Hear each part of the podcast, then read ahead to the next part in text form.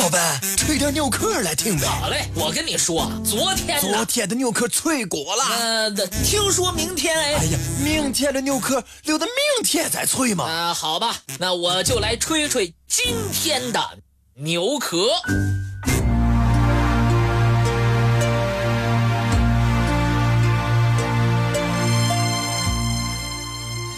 在举世闻名的我国西汉文献《淮南子》当中，描述过这样一个不可忽视的天文现象：天倾西北，故日月星辰移焉；地不满东南，故水潦尘埃归焉。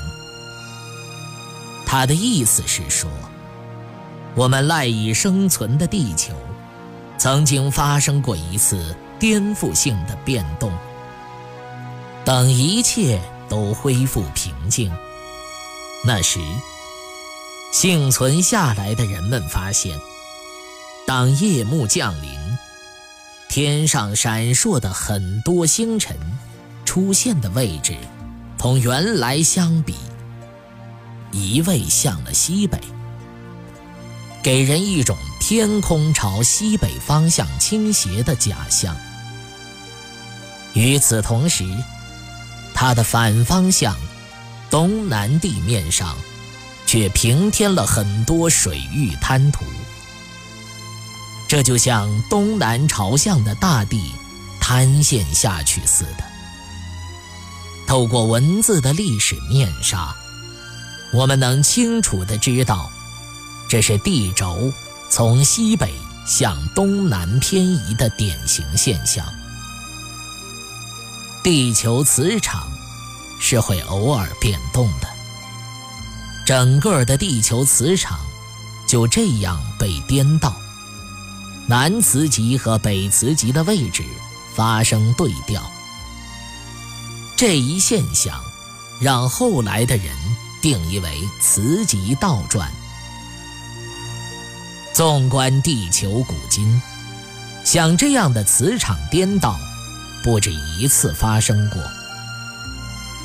就说近四百五十万年里，就能分别分辨出四个不一样的时期。就是在一样的时间段里，南北两磁极同时发生过些许时间很短的对调变化。地球像这样的磁场变化，在更久远的年代也存在过。大约六亿年前至五点四亿年前的前寒武纪末期至中寒武纪，反向磁性占据主导位置。从五点四亿年前至大约三点八亿年前的中泥盆纪。则是正向磁性占据主导位置。三点八亿年前至大约七千万年前的白垩纪末，还是以正向极性为主。从七千万年前至今，则是以反向极性为主。地球南北极的变动，一定会让覆盖在地球上面的海洋和大陆。产生强烈的震动，在《淮南子》中描述的天文现象，应该就属于这种变动。有天文学家觉得，这种现象正是地球与某颗行星在运行中出现了摩擦，再不然，是地球因为月球的某种缘故产生的巨大能量。让本来干燥的大地被海水淹没，因为就算是一颗只有月亮五分之一大小的行星，从距离地球三点七万公里的高度穿行，地球也能出现颇为壮观的海潮，海水会狂暴地吞噬整个大陆，淹没平整的平原或低矮的平地。过后，你再放眼望过去，曾经生机勃勃的大地，会变成一片绝望的汪洋。就在地球磁场发生变动，而导致两极发生对调时，地球运动的超级能量也会让地壳产生异动，地震就会发生，火山也开始频繁的。在世界不同角落的民族，有很多类似的传说。就像传说中，古时期一缕大地之间起支撑作用的天柱，忽然捣毁了，大地的根基在颤抖，天空不断向西北倾斜，星辰全部不再运行原来的轨道。再有，西方传说中的大西洲的消失，广泛流传于中国的。关于中东海五座仙山，其中两座的沉没，诸如此类的技术，同样在旧约创世纪第七章当中出现。旧约当中有这样广为人知的记载片段：有一天，大渊的源泉都裂开了，天上的窗户也敞开了。连续四十昼夜，大雨降在地上。之所以只剩下诺亚，是因为在这之前，上帝耶和华指点他制造了方舟，幸免于难。诺亚以及所有乘上方舟的畜类、鸟类，重新让地球繁衍生息。像这样的大地变汪洋的故事，也曾经在古代亚述人写的泥板上出现过。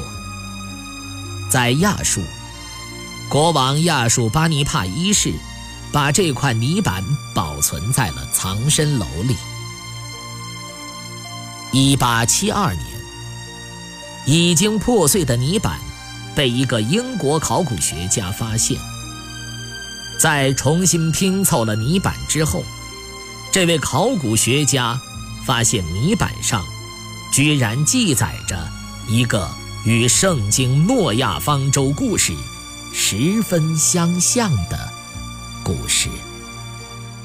有着五千年历史的吉尔加美什史诗，在很多具有悠久历史的民族的古老传说当中。都有类似的故事记载，所以很多专家们觉得，他们所记载的应该是同一次地球事件。在这次五千年前的事件中，洪水在某一天淹没了所有大地。在这些故事的记载中，疯狂的暴风雨漫天嘶吼。船舶上了山，整个城市浸泡在水中。人们纷纷躲到高处、山洞中。现在的我们不可能清楚有关的情节，但是可以肯定，当时发生了猛烈的自然灾害，而且很可能不止一次。灾难的记忆，对于古代人来说不可磨灭。于是，口口相传，流传至今，成为现代人不可缺少的文化的一部分。经过相关专家的考证发现，在漫长的人类发展史上，一定发生过。波及全球的洪水之灾，无情的洪水瞬间将家园变为绝境。它就这样在大地上肆虐，摧毁一切。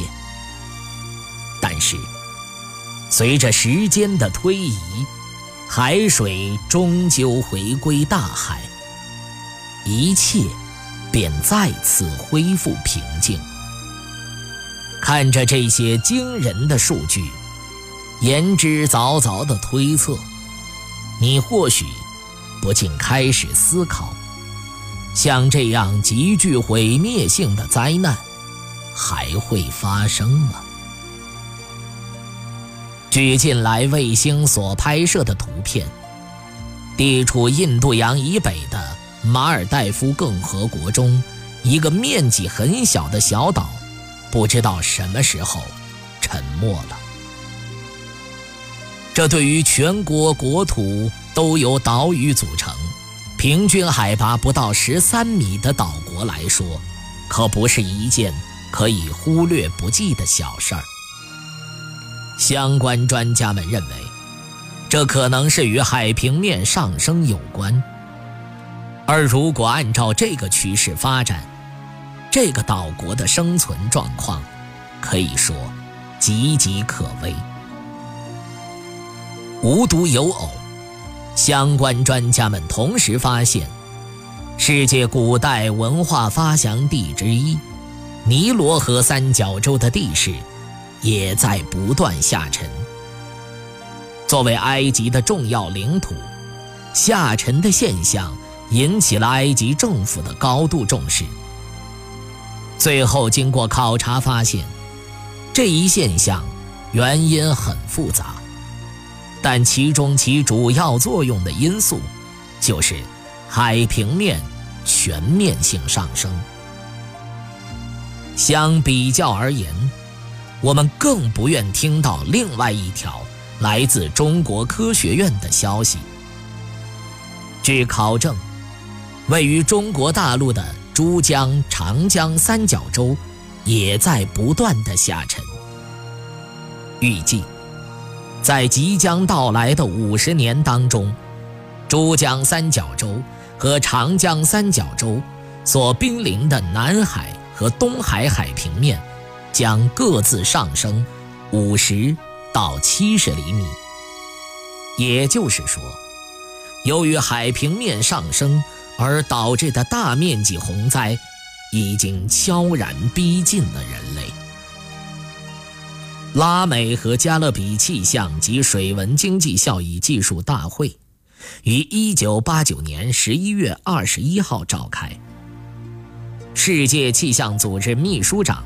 戈温奥巴西发言称，据全球不同国家一百七十个气象站关于地球大气污染的报告，相较于1880年，当前大气当中二氧化碳的含量提高了百分之五十。据预计，到2020年，全球气温将比1989年上升四度。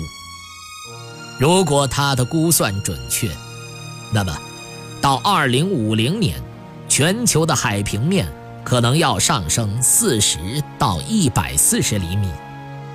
试想，所有的海平面上升一米，地球会是怎样的呢？科学家们表示，真到了那一天，不仅一些珊瑚岛国将不复存在。就是地处沿海、地势低平的三角洲、河口三角洲，也将遭遇淹没之灾。像马绍尔群岛共和国、图瓦卢、瑙鲁共和国等岛国将无一幸免。到时，其国内的居民将不得不离开这片生存的土地，流离失所。埃及百分之十二到百分之十五，孟加拉百分之十七的耕地，肥沃的土壤将被海水冲刷成海滩。印度尼西亚、越南需面临安置全国的居民的迁移。与此同时，美国可居住地将大面积减少，将近两万平方公里，损失。则不计其数。关于全球性的灾难听起来让人担忧。假如海水再次淹没地球生活在上面的我们该何去何从呢？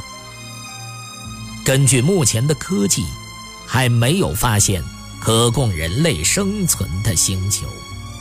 人的真的只能坐以待毙了吗？